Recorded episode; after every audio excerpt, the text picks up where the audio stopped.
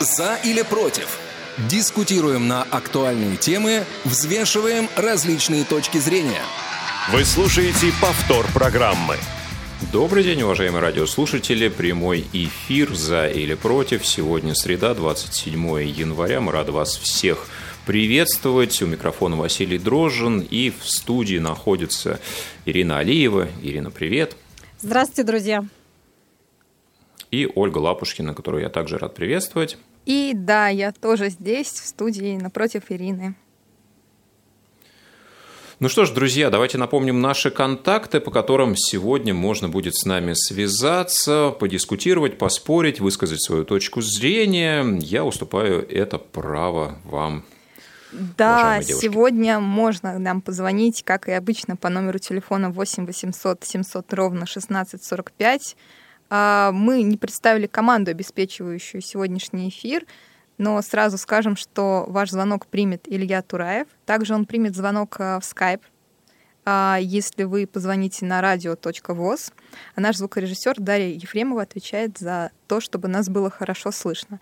Плюс ко всему, я приму ваши смс-сообщения в WhatsApp на номер 8 903 707 26 71. Да, друзья, сегодня очень много у нас тем, собственно, как э, последние уже, наверное, полгода, когда мы перешли на такой формат э, общения. Поэтому сегодня будем рассуждать совершенно про разные сферы. И первая из таких новостей, которую я хотел бы предложить вашему вниманию, касается трендов, технологических трендов 2021 года, которые отмечены телекоммуникационной компанией Теленор из Норвегии. Так вот, э, что же будет характерно для э, нынешнего э, года, который открывает новое десятилетие. Понятно, что прошлый, 20-й, подарил миру множество изменений, как со знаком плюс, так со знаком минус. Да, и, конечно, пандемия повлияла на развитие очень разных сфер общественной жизни и взаимодействия между людьми. Поэтому вот пять направлений выделяет эта компания – ну и, собственно, а, Первое из них – это борьба с одиночеством. Как современные технологии будут помогать в этом процессе?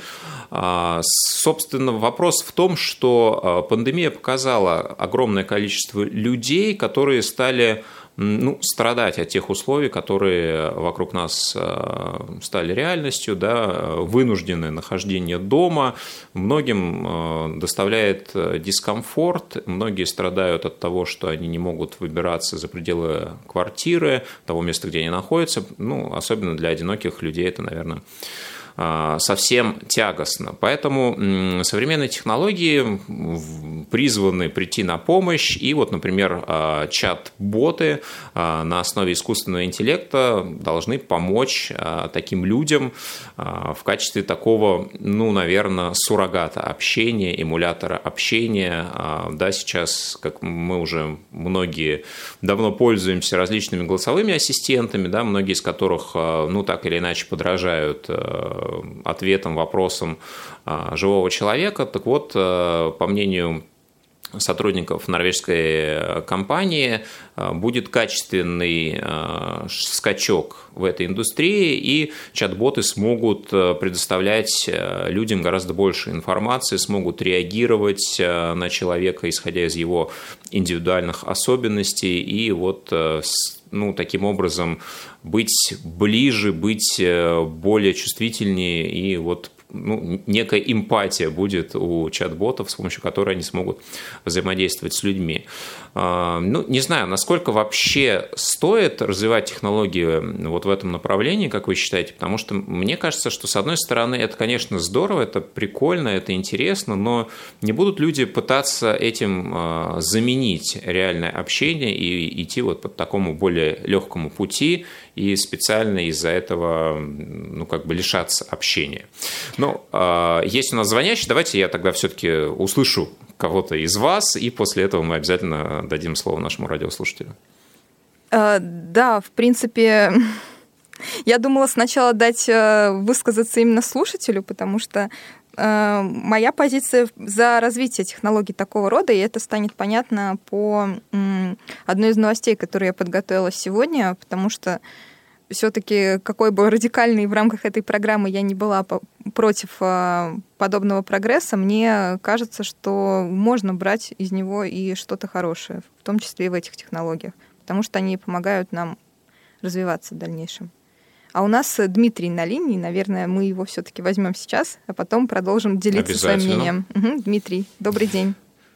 Здравствуйте. Я, извините, извините, здравствуйте. По поводу кни- книговорота хотел с Василием просто поговорить. А, ну, а, отходим ну, от микрофона. Более подробно мы сможем с вами, Дмитрий, завтра в 12.30 пообщаться. Давайте только кратко тогда ваш вопрос по книговороту. Ну, ну я, я скажу, что я тогда вам неточную информацию дал. Группа называется «Лейтенант Шмидт», а, а альбом ага. «Золотой телок». Понятно, да. 92 года. Но это... 92 года. Угу. Я их нашел, нашел в интернете и скачал. Значит, может, могут и слушатели найти.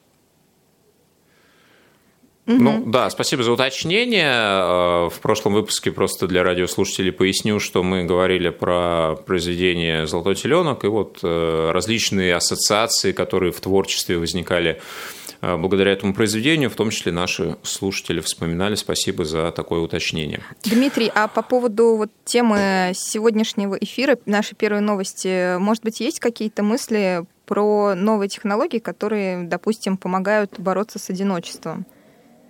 Насколько это вообще, на ваш взгляд, сюрреалистично звучит или нет, что технологии против одиночества, вызывая в том числе ну, его снова? Одиночество, WhatsApp, ну, это мне нашей первичке выдали смартфон, я подклю... ну, смог подключить WhatsApp.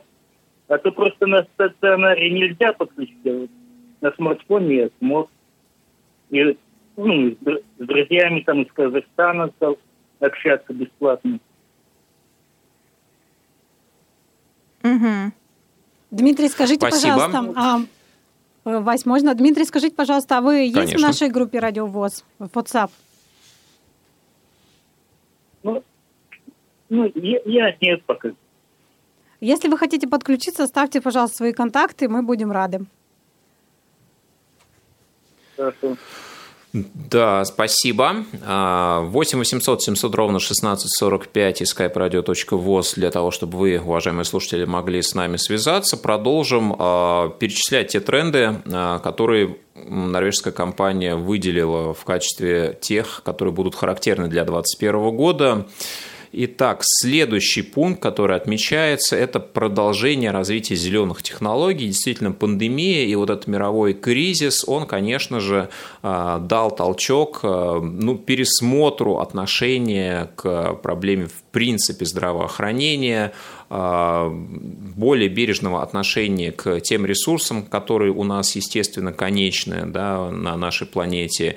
И вот а, исследователи отмечают, что, опять же, а, те вопросы, которые вечно беспокоят ученых, глобальное потепление, например, будут опять во главе угла, и определенные новые технологии, опять же, будут развивать новые методы к предотвращению различных изменений, которые не очень благоприятно могут сказаться на климате на Земле, ну и, естественно, постепенно приводить к очень а, существенным последствиям со знаком минус.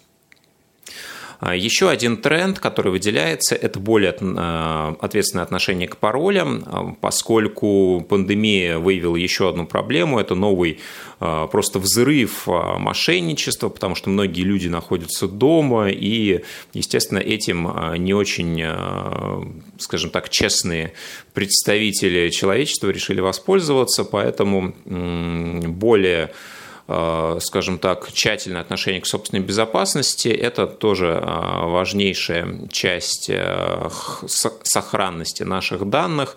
И речь идет не только о физических паролях, которые мы вводим с помощью комбинации буквенно-цифровых каких-то обозначений, но также будут широко использоваться технологии сканера отпечатка пальца, радужки глаза, то есть биометрия различная, которая ну, снижает вероятность использования э, пароля какими-то третьими лицами. Также в качестве тренда отмечается переход и усиление вариантов развития гибких графиков работы, потому что, опять же, многие попробовали а, поработать в более интересных условиях, в условиях а, удаленной занятости, и как со стороны компаний, так и со стороны а, сотрудников, я думаю, многие ощутили все плюсы от а, такого варианта. Поэтому, естественно, в дальнейшем, ну, как многие уже говорят, мир не будет прежним. И с точки зрения удаленной работы, я думаю, что эти вещи также будут развиваться. Ну и еще один интересный тренд, для меня несколько неожиданный, отмеченный представителем компании Telenor, это а, разрыв в уровне образованности населения, поскольку есть еще такие регионы и отдельные, наверное, слои населения а, в определенных странах, у которых все еще отсутствует доступ в интернет. И когда в эпоху, опять же, пандемии многие бросились изучать различные направления с помощью онлайн-курсов, курсов, интернет-технологий, у этих людей, ну, скажем так, продолжал отсутствовать доступ, э, и в том числе э, ну, как бы обычные, привычные, нормальные способы получения информации стали из-за пандемии менее доступными, да, а вот эти более технологичные способы у них и до этого были недоступны. Поэтому ну вот представители Теленорда отмечают, что такой тренд также возможен. А, вопрос, который я хотел бы задать, предложить для аудитории, какой как вы считаете, тренд будет характерен для этого года, ну, вообще для нашего э, десятилетия третьего в 21 веке, да, что а, будут у нас э, технологии позволять нам делать, помогать нам делать, да, и какие глобальные вопросы, может быть, смогут решить. Ну, этот же вопрос я, Ирина, Оль, вам адресую обеим, как вы считаете? Мне как текущей мамы, маме очень сильно волнует вопрос именно дистанционного образования, и, видимо, все-таки к нему мы придем, и надо уже смириться. Да, пока наши дети, пока студенты ходят, э, дети, дети ходят в школу, студенты ходят в вузы, но мне кажется, что все равно постепенно мы придем к тому, что это будет э, частично. То есть какие-то занятия будут идти удаленно, какие-то в очном формате, но тем не менее так оно будет. А, несомненно, здесь есть ряд плюсов в том, что мы не будем тратить время на дорогу, на передвижение. Но, с другой стороны, вот это отсутствие коммуникации между детьми, по-моему, это настолько важно. Я, честно говоря, пока у меня сын не пошел в школу, я этого не понимала. Сейчас я вижу, что он взаимодействует, он а, новое познает, а когда все-таки ты сидишь перед экраном компьютера и есть право говорить только у учителя, а все остальные молчат и слушают, здесь э, никакой обратной связи быть не может со сверстниками. Вот. А по поводу кирпичей, по поводу того, что люди сейчас уходят на удаленную работу, вот у меня сразу такой вопрос, куда будут деваться наши вот эти кирпичи, которые мы настроили, огромные офисные здания. А, и, опять же, я благодарна вот своему бывшему руководителю Тюменской областной организации ВОЗ о том, что она еще пять лет назад это прощупала. Она всех сотрудников, ну, скажем, не всех сотрудников, а, а большинство сотрудников отправила домой на работу и сказала, что мне главный результат. Мне не нужно, чтобы вы приходили каждый день, чтобы я видела, чтобы видели друг друга лица, достаточно там появиться для, для совершения каких-то операций и можете обратно идти. Так что в Тюмени именно вот такая форма работы пришла уже давно, и я думаю, что ее многие уже прощупали. И хорошо, что через пять лет нас всех все-таки бомбануло, что вынуждены были уже прийти к этой форме. Но это еще такой вопрос, мне кажется, постепенный. То есть, вот как ты спрашиваешь про кирпичи, про здания, а в каком-то смысле хорошо, чтобы, вот как ты вначале сказала, а, чтобы это был симбиоз и дистанционного образования, и дистанционной а, там, работы мы берем. А, на примере взрослых людей, а, дистанционной работы и с некоторым приходом в офис, чтобы непосредственно мы как-то не отрывались друг от друга, потому что вот как тут стало понятно, одиночество все-таки является глобальной проблемой, и ее эту проблему никакими сетями не решишь.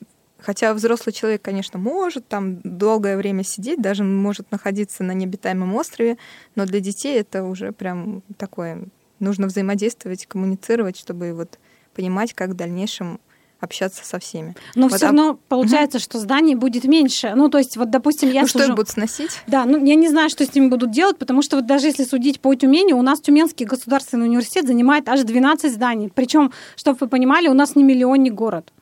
А, и угу. то есть, если сейчас, скажем, перейдут на ту форму, что частично очно, частично удаленно будут проходить э, лекции и семинары, то получается зданий нужно уже как минимум в два раза меньше, потому что студентов будут вот э, слово подобрать, ну, то есть чтобы их э, как-то навигацию будут регулировать, могут они в, одной, в один тот же класс, в одну и ту же аудиторию приходить в разное время, в разные группы, и для этого не нужно настраивать вот эти вот многоэтажные красивые здания. Э, настраивать, да, ну, но с нынешними можно что-то придумать, на те же склады их э, склады. перефилировать, да, и под аренду. Да, мы будем, мы будем складировать. У нас же полезных ископаемых в стране много, вот начнем складировать, а потом реализовывать. Есть у нас еще звонок. Да. А, давайте попробуем услышать звонящего. Здравствуйте, вы в эфире. Здравствуйте, Алексей э, из Москвы. Добрый день, Алексей. Здравствуйте. Спасибо за передачу. А, по поводу технологий против одиночества я уже использую это. У меня смартфон а, Samsung с голосовой программой. Там два помощника говорящих. Маруся называется и Google Assistant. Есть такой. Угу. Да, ну, у меня, конечно, и много знакомых э, по жизни, и с работы остались, я могу и поговорить так тоже, но э, и технологии это тоже интересно будет там. Алексей, можно вопрос? Вот вы общаетесь с вашими голосовыми ассистентами, кто из них э, вам наиболее приятен, и а, это какие-то деловые вопросы базовые, начиная от того, какая погода сегодня, или вы пытаетесь э, с ними философствовать, как э, многие пользователи интернета, пытаясь выяснить, какой размер искусственного интеллекта у всех этих помощников? Ну, я в основном, да, использую вот этого помощника Маруси, который называется так, пока, пока совсем недавно начал это действия. Ну, а там много программ мне интересных, так и а, та программа а разные языки угадать, язык у, угадать мелодию, вот такого типа программы. Угу. Угу. Спасибо, Алексей. А, да, ну действительно понятно, что а, вот в такой ситуации это может быть скорее плюсом. А, но другой момент, э, вот чего опасаюсь я, да, что люди просто перестанут искать возможность выходить на улицу да, и искать коммуникацию в реальности, в реальном а, процессе общения, в реальной жизни, если все просто, если ну, скажем так, твой виртуальный собеседник будет настолько похож на человека, да, тем более он будет подстраиваться под твои запросы, узнать, как у тебя настроение, болтать с тобой, рассказывать какие-то истории, да, и если это будет еще перекликаться с какими-то информационными потоками, которые он будет э, подчеркивать в интернете, то, в принципе, это будет совсем другой уровень, и вот с таким собеседником можно будет общаться уже достаточно долго, и вопрос встанет, а нужен ли тогда обычный реальный человек? Вот этого я боюсь. Ну, ну и это... вообще, э, немножко резюмируя, извини, Оль, что тебя перебиваю. Да, я просто, хотела а, сказать быстро, да. А, потом резюмируем, Давай, наверное. Мне кажется, это больше вопрос психологии, потому что мы здесь э, мы люди, мы со всеми шероховатостями своими, и по жизни мы как камни, которые пытаются э, морское побережье немножечко обточить. Вот когда мы взаимодействуем друг с другом, мы немножко подстраиваемся под одного человека или под другого. А когда э, будет ассистент, который угадывает, э, даже предугадывает в какой-то момент все, что ты захочешь, это вот та вещь, которая меня действительно пугает, и надеюсь, что поскольку мы то поколение, которое без трудностей не может, наше поколение и поколения, которые были предыдущими, то действительно мы будем и дальше не терять эту нить коммуникации с живыми людьми.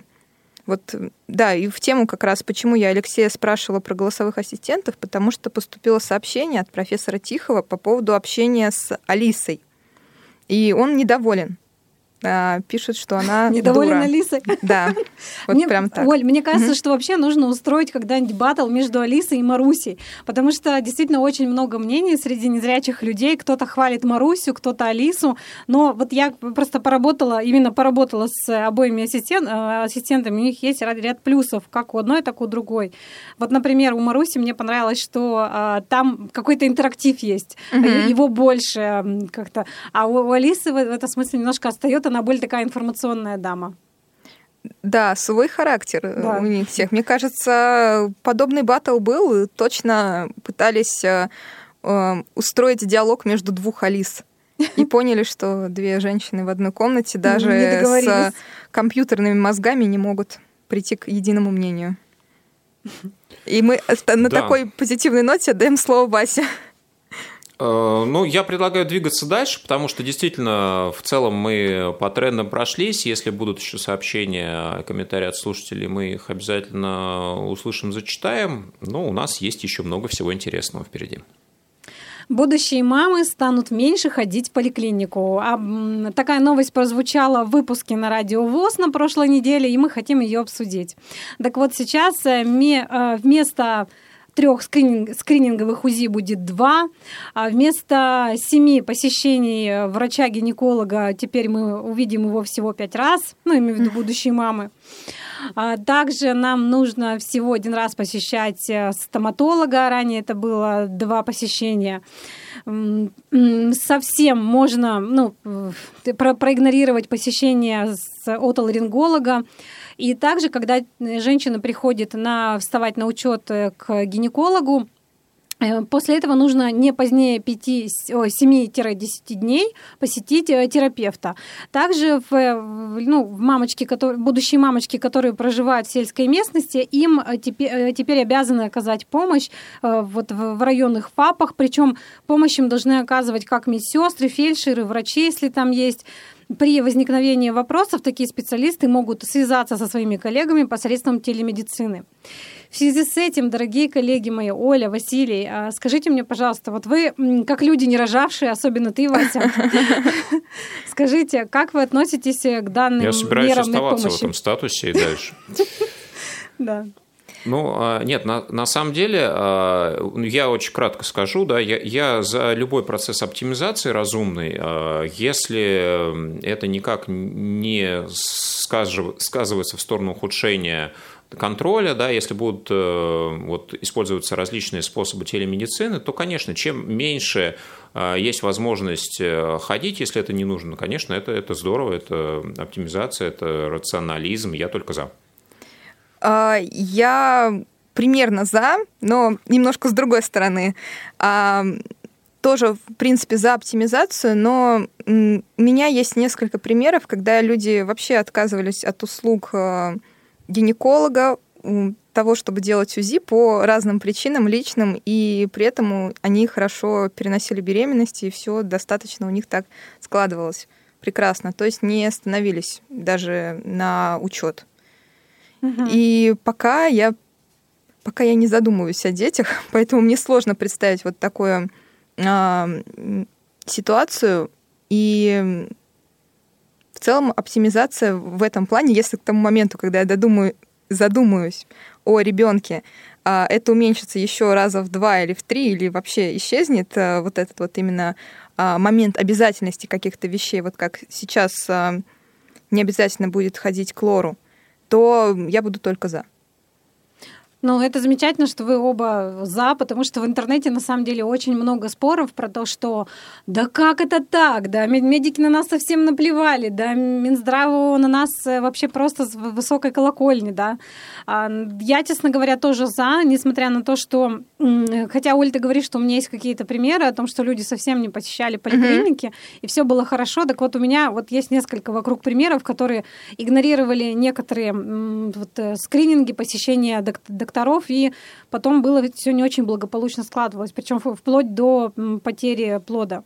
А, мне кажется, что хорошо, что не убрали совсем, да, все вот эти посещения. Ну да, и оптимизация хор... хороша да, на определенном уровне. Да, да, да. Но и хорошо, что их сократили, потому что я помню, когда э, вынашивала сына, мне настолько доставали эти поликлиники, потому что ты в них ходишь, собираешь вот эту инфекцию без конца, тебе нужно что-то сдавать, что-то показывать, и этого так много, особенно вот последние месяцы, когда я дохаживала, это была зима, то есть скользко на улице, ты боишься без, без конца подскользнуться, а помочь бывает, что некому, супруг на работе и так далее, и так далее. То есть, что их сократили, это прекрасно. То есть мы теперь, может быть, каких-то меньше стрессов будет у будущих мамочек. Так что в целом все благополучно. Да, действительно, это так. Э, и сейчас мы, наверное, прервемся на анонсы, да, Вась? Я думаю, да. За это время, уважаемые слушатели, вы можете комментировать э, ваше отношение, высказывать э, к этому нововведению. Не успели послушать программу в прямом эфире? Не переживайте. В субботу и воскресенье специально для вас мы повторяем все самое интересное за неделю. Не получилось послушать нас в выходные? Не страшно. К вашим услугам наш архив – Заходите на сайт www.radiovoz.ru. В разделе «Архив» вы можете скачать любую из программ и послушать ее в удобное для вас время. Радио ВОЗ. Мы работаем для вас. Повтор программы. Программа «За или против» вернулась а, после небольшого рекламного перерыва. А, рекламы на наши анонсы других программ, в том числе программ Василия Дрожина. А, про которые сегодня упоминали в начале выпуска. И хотим, кстати, напомнить наши контакты, по которым вы можете звонить, как некоторые слушатели, которые уже активно начали внедряться в наш эфир а, сегодняшнего дня. Номер телефона 8 800 700 ровно 1645, skype radio.voz и телефон 8 903 707 26 71. Там мы ждем смс и сообщения в WhatsApp. Нам активно пишет профессор Тихий, но по смыслу темы у него не так много. Единственный комментарий, кто хочет стать будущей мамой, обращайтесь. Если что, контакты есть у нас в редакции. А, и можно будет тем, кто находится в Челябинской области, либо тем, кто готов туда приехать, Прости, профессор Тихий вас ждет, да. Да. Ну а мы перейдем к следующей новости. Около 10% депутатов Госдумы отвечают на обращения. С таким заголовком вышла новость в деловой газете «Ведомости», и она касается конкретного обращения, с которым обратилась инициативная группа поддержки журналиста Ивана Сафронова. А, вот это немножко странный заголовок новости, потому что в целом он касался только этого дела, и из частной ситуации сделали общий вывод. Но давайте рассмотрим саму новость как раз. А, инициативная группа написала адресные письма всем депутатам Нижней Палаты, а это 450 человек, как мы знаем. И за три месяца, а, которые они ждали от, ответа от них, получили только от 53 членов Госдумы. Вот. Секундочку, простите. Ну вот а, я просто хотел сразу мысль свою сказать вслух. Мне интересно, ведь а, есть же официальный срок на, да, для да. ответа на обращение. Да, да, да, официальный дней, срок. Да, в том числе угу. у депутатов. Вот мне интересно, Причем... какая санкция, нужно просто будет посмотреть, да, какая санкция установлена за вот отсутствие ответа? А, вот, про сроки, причем я изучала еще сама, ориентируясь не только на материал, потому что есть э, закон, федеральный закон о порядке рассмотрения обращений граждан России, и там, получается, в течение 30 дней должны все должностные лица отвечать. А в крайних случаях это может быть увеличено до 60 дней.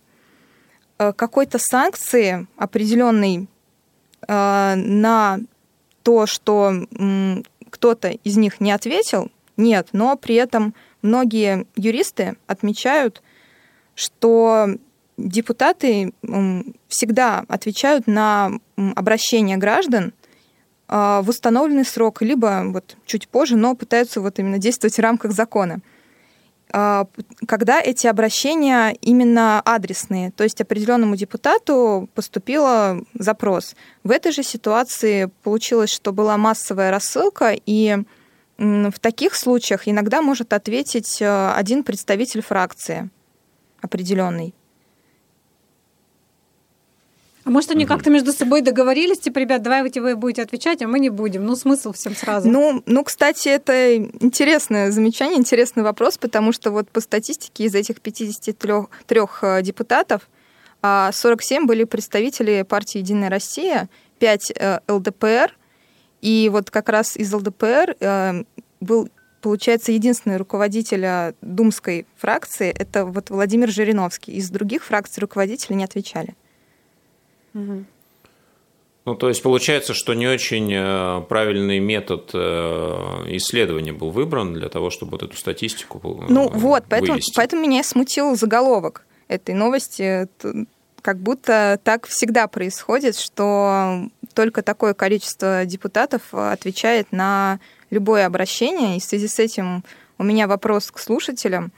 Обращались ли вы когда-нибудь к депутатам разного уровня или к другим уполномоченным лицам? А, получали ли ответ от них? И если получали, был он формальный или действительно удалось решить проблему? Такой же вопрос у меня и к вам. Юля, извини, я, может быть, не расслышала, а вопрос был одинаковый? Вопрос, да, да, это была массовая рассылка. И этим объясняют то, что удалось получить э, ответ примерно от одной восьмой ну, слушайте, может быть, рассылка была э, Почты России или нет? Потому что если это, допустим, пошла рассылка по электронной почте, она вполне могла упасть в спам и просто ну, не попасть тому, кому нужно. И вероятно, что, например, у них какая-нибудь есть оптимизация специалистов, пресс-секретарей. Скажем, один пресс-секретарь Единой России отвечает за 30 человек. Ну, например, ну, такой, Нет, такой... я думаю, что у, каждого депутата, да, поскольку он уполномочен отвечать как раз на адресное обращение, то есть есть, допустим, какая-то электронная почта, да, там а, с окончанием gov, gov.ru, да, угу. и с, с началом состоящим из инициалов или фамилии с инициалами. В общем, а, я думаю, что вряд ли это все попадает в спам, иначе, ну, как, как, как, как-то это было бы странно. Ну вот, другой момент, что действительно, может быть, какая-то существует система оптимизации, информации, да, и, и сверки вот этих обращений. Э, то есть не каждый изолированно сидит и смотрит, ну, не сам, может быть, вместе со своими помощниками, но, тем не менее, какая-то, я думаю, что здесь доля именно вот этого процесса была, да, то есть здесь не получилось так, что все получили, и каждый независимо друг от друга это смотрел. Есть у нас дозвонившийся, мы рады его приветствовать, профессор Тихий. Здравствуйте, вы в эфире. Здравствуйте. А, приветствую всех категорически, как говорит уже упомянутый Владимир Вольфович. А, так вот, э, к депутатам никогда не обращался, потому что знаю, толку нет никакого. Ну, то есть, э, председатель организации несколько раз обращалась депутата в Госдуме, который по нашему одномандатному округу э, избирался в 2016 году. А, тогда на встрече с ним в 2016 году организация, ну и благодаря моей подсказке, кое-какие резолюции выдвинули ему. Тот обещал их решить, но, естественно, ничего не было сделано. А в этом году, я так думаю, он снова пойдет. Я так думаю, опять к нам же в организацию придет. Ну, в общем, будем говорить. А хотел я еще сказать вот на какую тему. А, депутат э, Госдумы Александр Хинштейн э, сделал запрос э, в Следственный комитет России по поводу того инцидента, который произошел в субботу в Санкт-Петербурге, когда некий полицейский ударил женщину, сделал обращение в Следственный комитет, как я уже сказал, и забрал его оттуда дескать, он, этот полицейский, все сделал как надо. То есть избиение граждан России в порядке вещей. Так, это вот да, очень такая серьезная тема, потому что а, Если можно некая... еще раз, я вот не, не очень mm-hmm. понял, а, он... был сделан официальный запрос депутатский, после чего он был отозван или что? Да, и, и мнение поменялось. Да, почему-то у него мнение это поменялось. Ну... Он, вот Александр Хинштейн, да, депутат вот Единой России, это всем известно, Вот. Э, сначала он был против того, что полицейский избил женщину. Поприветствовал, дескать, молодец, пришел с цветами. Но это его никак не умаляет. А тут, оп, и отозвал свой запрос.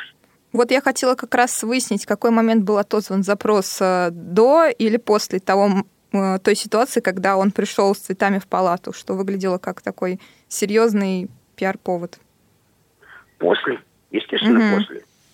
Ну, может быть, кто-то под, поднадавил чуть-чуть, ну или не чуть-чуть. Ну, так наверняка Володин это, ну, угу. я не знаю, ну, все это так смешно, если бы не было так грустно. Да, к сожалению, ну, такой. да, я хотела еще по поводу все-таки депутатов защититься, потому что я, опять же, э, пока все время ориентируюсь на в том регионе, где я откуда не так давно уехала, у нас вот достаточно благополучно все складывалось с депутатами. А, то есть мы когда просили, нам прям, ну, ну то, что за запросы, как правило, выполнялись, пусть не в стопроцентном объеме, но то есть, ну, прям помогали. Особенно э, единственный, скажем так, недочет у нас случился. Раньше за, скажем, за доступную среду Тюменской области отвечал э, Владимир Зимнев, Зимнев, низкий ему поклон. Он очень много сделал в регионе для того, чтобы организовать безбарьерную среду для маломобильных групп населения. Потом на его место пришел э, дедушка, ну, прям дедушка, и вот он как бы нет. То есть вообще никак. То есть говоришь ему, пишешь, он никак не обращает внимания. То есть, ну вот это прям, скажем, белая ворона в основном э, из тех депутатов, чиновников, которые нам встречались э, в нашем регионе. То есть mm-hmm. не нужно говорить о том, что все депутаты вот сидят там на своих стульях, поднимают ручку, подписывают документы. Угу, не все, не все, не все. Есть, делают, да. есть очень достойные люди. Кстати говоря, очень много от Компартии нам помогали несмотря на то, что я э, странно отношусь вообще, в принципе, к этому направлению, но они э, очень внимательны всегда были к просьбам инвалидов, э, ну и, и в частности инвалидов по зрению. Да, вот согласна, прям ты с языка сняла по поводу партии КПРФ. Не рекламу здесь делаю, но все равно знаю на личном примере, что многие депутаты, и вот лично Геннадий Андреевич, он э, ежедневно обрабатывает большое количество обращений, и Валерий Рашкин, депутат, тоже часто подключается к всевозможным инициативам. Я хотела быстро добавить по поводу депутата Хинштейна. Он прокомментировал как раз отзыв заявления в своем твиттере, что полицейский действительно перед этим подвергся, подвергся нападению, поэтому и воспринял бежавшую на перерез ему женщину как реальную угрозу. Ну, в такое вообще нельзя никак оправдать даже вот подобными словами. Хотя он пишет, это серьезно меняет дело. Понятно. Ну, значит, здесь сыграла роль все-таки не то, что полицейский пришел с цветами, да, а некоторые другие обстоятельства, которые, видимо, не были известны депутату прежде. Ну, хорошо, если есть еще комментарии, мы их обязательно прочтем. А пока будем двигаться дальше. Есть у нас а, еще интересный такой опрос. Россияне назвали а, ложь, с которой они чаще всего сталкиваются при трудоустройстве. А, исследование портала Работа.ру, и 80% а, всех опрошенных так или иначе с какой-то ложью от работодателя сталкивались. Ну, от потенциального или действующего. 67% а, узнавали о какой-то недостоверной информации уже после того, как трудоустроились, 23% понимали об этом на собеседовании, и 10% э, выявляли какие-то недостоверные факты в разговорах с бывшими сотрудниками. А, значит, какие виды а, недостоверной информации выделяют опрошенные? 55% э, это самый, наверное, больной вопрос, это, естественно, уровень заработной платы. 37% а, э, были каким-то образом обмануты в должностных обязанностях, 36% э, тоже получили не совсем те условия труда, на которые рассчитывали. 19% уделяют график работы, 17% карьерные перспективы и 13% э, оформления по трудовому договору. Ну, соответственно, видимо, им трудовую книжку так и не оформили. Также различные более мелкие условия называли респонденты, ну и 2% назвали практически полную информацию, которая встречалась им в описании вакансии, недостоверной. Ну, то есть какая-то либо фейковая, либо вымышленная была вакансия от и до, ну, с целью, вероятно, э, мошенничества. А, собственно, вопрос, э, сталкивались ли вы с какими-то эпизодами недостоверной информации при трудоустройстве, уже в процессе работы? Если да, то вот в какую категорию вы бы отнесли эту информацию? А, я вот так покопался в своей памяти, честно говоря, вот ну, каких-то таких ярких эпизодов не смог вспомнить. А, ну, чаще всего, конечно, бывает элемент привлечения, а, да, как вот такой рекламный ход, угу. пишут зарплата от там, или зарплата до э, там, 100 тысяч, да, по факту она может быть там, 40 тысяч, например, а 100 тысяч – это если ты совершишь там, 500 продаж, будешь работать по 10 часов в день и так далее. И это ну, ты вот самый это... легкий вариант э, привел обычно. Да, даже... это, как угу. мне кажется, это не то, что ложь, да, это скорее вот, ну, нек- некая завуалированная такая неправда, да, которая вроде ну, формально нельзя сказать, что там явный обман. Но вот понятно, что для привлечения, для картинки, конечно, рисуют э, и играют словами так, как это удобно. Да, вот э, часто бывает такое, что указывают зарплату, при этом даже не так, как ты говоришь, до какой-то суммы, до 80 или 100 тысяч, а указывают там просто сразу 80. И уже в описании вакансии ты видишь, что там нужно выполнять определенные, э, достигать определенного уровня KPI, да, показателей э, вовлеченности и того, насколько ты много сделал всего. И в итоге выясняется, что эти показатели увеличиваются, а на зарплате это никак не отражается. Или, допустим, чтобы там, достичь какой-то определенной верхней отметки, э, только тогда ты сможешь получить эту зарплату, и это, естественно, не указывалось ни в описании вакансии, ни на самом собеседовании это не обсуждалось. Повтор программы. Но мне кажется, здесь э, важно отметить, что ну, наверное, та ложь или та, может быть, недостоверная информация, которая становится понятной в процессе собеседования, она не настолько страшна, да, ты теряешь, конечно, время, на, на поездки, на общение с представителями компании, но это все можно пережить. А вот э, когда ты уже в процессе работы выясняешь какие-то неожиданные моменты, да, здесь уже, конечно, это уже серьезно, это может э, иметь гораздо более серьезные последствия в дальнейшем. Поэтому, э, вот, наверное, ключевое, конечно, э, те 67%, э, которые выясняли о каких-то недостоверных фактах уже после того, как устроились на работу и оттрудились какое-то количество времени. Но еще знаешь, когда поступаешь на работу, я во всяком случае с этим сталкивалась, ну, пару раз точно. А, говорят, что вот у вас, значит, э, такая вот примерно, вот такая вот примерно зарплата, может быть так, а может быть вот премии вот так. Ну, то есть почему изначально нельзя объяснить, что у человека такой оклад, и при его хорошем поведении и добросовестном отношении к труду у него будет такая премия? Почему всегда это так все абстрактно, как-то а, завуалировано? То ли сам, может быть, человек э, действительно может быть, затрудняется планировать свои средства на год. По какой причине это происходит, я пока ну, себе ответить на этот вопрос не могу. Вот э, это, кстати, хороший вопрос, потому что я на него могу ответить, но ответ будет очень пространным, таким же, потому что не понимают, как и из чего складываются. Иной раз сами. Иной раз э, в компаниях не очень прозрачная система премирования. Вот где есть э, устав, есть э, положение о премировании, где вот прям прописано, где, что, сколько, в какой ситуации может кому-то начислиться, а, тогда уже проще объяснять, какая зарплата ждет сотрудника. А так это получается все вокруг да около расплывчато. И, Но, и еще, угу. да, Олечка, извини, Да, ну вот как угу. человек, который немножко был вовлечен в трудоустройство со стороны работодателя, могу сказать, что у меня тактика обычно была другая, сказать даже не все самое страшное, ужасное об этом месте, но э, какие-то стереотипы, которые могут у человека сразу возникнуть при приходе на собеседование, сразу вот это все очертить. Да, мы знаем, что у нас вот это есть, да, мы знаем, что у нас такое-то здание, или что ненормированный рабочий день, но это нормально. А, я, честно говоря, может быть, сильно не уполномочена говорить о таких вещах. Э, здесь, наверное, более квалифицированно сможет ответить сотрудник отдела кадров.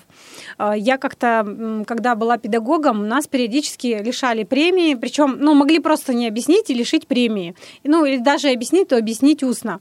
И потом как-то мне девушка, одна знакомая, которая работает в другой организации, она сказала, что если вас лишают премии, на вас должны составить приказ, вы в этом угу. приказе должны расписать расписаться и понять, за что вас лишили. Угу. А не просто так вы смотрите а, на то, что к вам приходит смс и хлоп, и половину премии нет. А за что вы сами не поняли?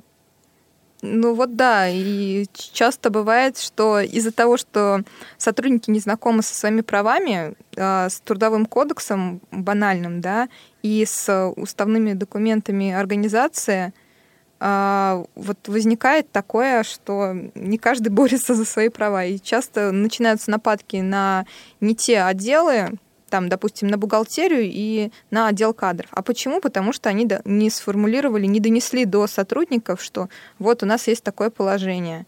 Вот, тут нужно разобраться, тут нужно изучить и уже потом выяснить. Нужно изучать законы, знать свои права пытаться это делать. Да, безусловно. Но вот еще э, по поводу того, почему часто расплывчато формулируют э, какие-то зарплатные моменты, естественно, мне кажется, работодателю выгодно максимально обезопасить себя и не называть конкретики вот э, в каком-то предварительном предложении, тем более, которое публикуется в интернете, да, и даже когда человек попадает на первичное собеседование, многие HR, они вот как-то его стараются так прощупывать аккуратно. У них есть определенная вилка, да, по тем, э, ну, условно, деньгам, которые они готовы предложить. Но, в общем-то, и ну, э, как бы и компании выгодно не переплачивать, да, и поэтому вот, э, ну, наверное, в этом искусство как раз хорошего специалиста по работе с персоналом, да, вот найти некий баланс между зарплатными ожиданиями человека, да, и теми ресурсами, которые есть у компании. Поэтому вот э, просто в ситуациях, когда человек не может внятно объяснить, из чего строится зарплата, это как раз такой не очень умелый человек, который как бы не может сказать, что я вам не могу назвать э, точную сумму, потому что не понимаю, как, как, как, как это сделать так, чтобы не сказать слишком много. Поэтому, мне кажется, здесь именно этим продиктовано такое желание а э, сложность уже устройства каких-то систем премирования на втором месте. Да, бывают компании, где от очень многих показателей зависит итоговый, э, ну, что называется, твой чек, да, та сумма, которую ты получишь по факту, но таких, мне кажется, очень-очень-очень немного. Да. Многие компании в принципе не имеют никакой бонусной системы, да, имеют э, вот установленный оклад, да, ну и, не, и некую систему премирования, которая не всегда зависит от каких-то вот показателей впрямую. Угу. Поэтому как-то так. Да, я думаю, нам следует перейти к следующей теме, потому что осталось э, примерно 6 минут до конца эфира. Да, Ее под... мы успеем обсудить. Угу. Да, под занавес программы у нас будет тема, которую мы не сможем обсудить без специалиста IT-отдела КСРК ВОЗ Артур Алиев. Мы приветствуем тебя. Э, добрый привет, день, дорогие Артур. друзья, дорогие радиослушатели. Привет, привет. Правительство страны пересмотрело определение российской компьютерной техники. Артур, что же там нас ждет? А, на самом деле пока очень размытые формулировки. То есть э, для того, чтобы считаться российской техникой, а, будут встраивать э, некие микропроцессоры. То есть э, там настолько все, можно даже сказать, мутно пока, но я думаю, этого все-таки не произойдет, потому что дан перечень также оборудования, который коснется и получается, что э, попадают туда и телефоны, и планшеты. В общем, все то оборудование, чем мы с вами привыкли пользоваться. И для того, чтобы это попало на российский рынок, э, это должно пройти некую проверку, и причем должно быть что-то встроено туда быть российского, то есть некие российские микропроцессоры. И, честно говоря, возникает вопрос, а зачем это вообще нужно, если это собственно, и так работает. То есть э, давайте по, немножко порассуждаем на эту тему. Угу, вот меня как раз интересует этот вопрос. Э, поскольку тут очень большой перечень всех этих э, устройств, я смотрю на новости, тут есть даже материнские платы. Да. Что можно вытащить с материнской платы, чтобы туда вставить ну, какую-то часть нашего производства. И для чего это надо? У меня есть сразу предположения, но они из сферы конспирологии, ну, что хотят за нами. Совершенно верно, да, совершенно верно. Что у нас могут встроить? Ну, если быть, э, наверное, честным, мы не, не способны на сегодняшний день конкурировать э, с такими гигантами, как Давайте AMD, будем честными, да? Да, AMD и Intel. Ну, нам просто даже китайцам нечего, собственно, предложить для того, чтобы как-то показать им, что вот у нас есть свои разработки. Есть понятие российский компьютер, а, так называемый угу. Байкал, но все, что можно туда поставить, это Linux и то, ну, то есть операционная система. Но дело в том, что на Linux-то сегодня не так много людей работают. Их, конечно, становится больше, но тем не менее а, все-таки промышленным стандартом считается это пока системы Windows. На Linux работают у нас серверы, но э, такого понятия, как российские серверы, я не знаю, когда ждать. Но не буду столь скептически настроен. Но тем не менее, мне кажется, что пока э, правительство пытается внедрить некие, наверное, ну, системы слежения. То есть у нас везде сейчас камеры э, установлены, везде системы прослушивания, то есть и, и в метро, и в автобусах это постоянно с, э, за нами следят, и получается, что вполне возможно будут встраивать вот для того, чтобы еще и отслеживать весь сетевой трафик. Ну, ну чтобы данные собирала не американская разведка, а российская хотя бы. Вот я в таких случаях всегда думаю, ну неужто действительно правительству ну больше нечем заняться, больше нет никаких глобальных вопросов, кроме того, что вот просто э, поднимать то, что пока не надо поднимать. Вот, ну зачем? Тут все прекрасно работает, все прекрасно функционирует. Причем при том, что э, компьютерная техника это не самая сильная сторона э, ну, Российской Федерации. А неизвестно, с какого момента это все начнет Ну, вроде как, с, вроде как с 1 февраля они там все это... Ну, Собираются вот, внедрить да. уже в следующем, в следующем году, году это да. должно работать.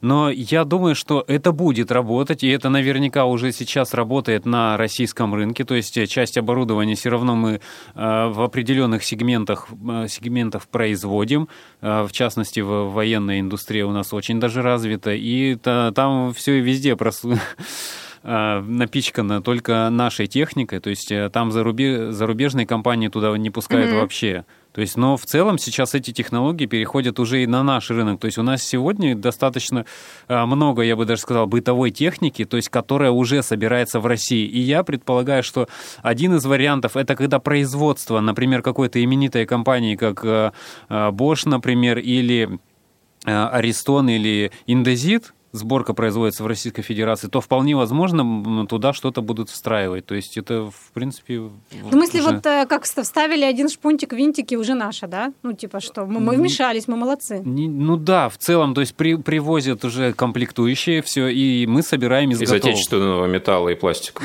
Да, из отечественного металла и пластика, который был отправлен в Китай и продан, продан снова нам же, поэтому... Понятно. Очень позитивная нота. И, наверное, на ней мы будем завершать наш сегодняшний эфир. Да, ну мы еще, наверное, пожелаем, да. чтобы наше правительство все-таки немножко начали работать в направлении улучшения. То есть не нужно доделывать то, что уже хорошо работает. Зарубежная техника работает в целом хорошо, но нужно просто ее покупать и пользоваться. И ничего внедрять не надо. Ну, и свое внедрять, делать аналоги в том числе, но при этом да, улучшать, попытаться, улучшать. Да, да, это да. все улучшить. Опираться на зарубежный mm-hmm. качественный опыт mm-hmm. в этом плане. На, правда, на этой позитивной ноте мы завершаем наш сегодняшний эфир. В студии были Ирина Алиева, Ольга Лапушкина. К нам присоединился на последней новости Артур Алиев и Василий Дрожин. Всем всего Всем доброго. Счастливо. Пока. Всем пока-пока. За или против? Дискутируем на актуальные темы, взвешиваем различные точки зрения –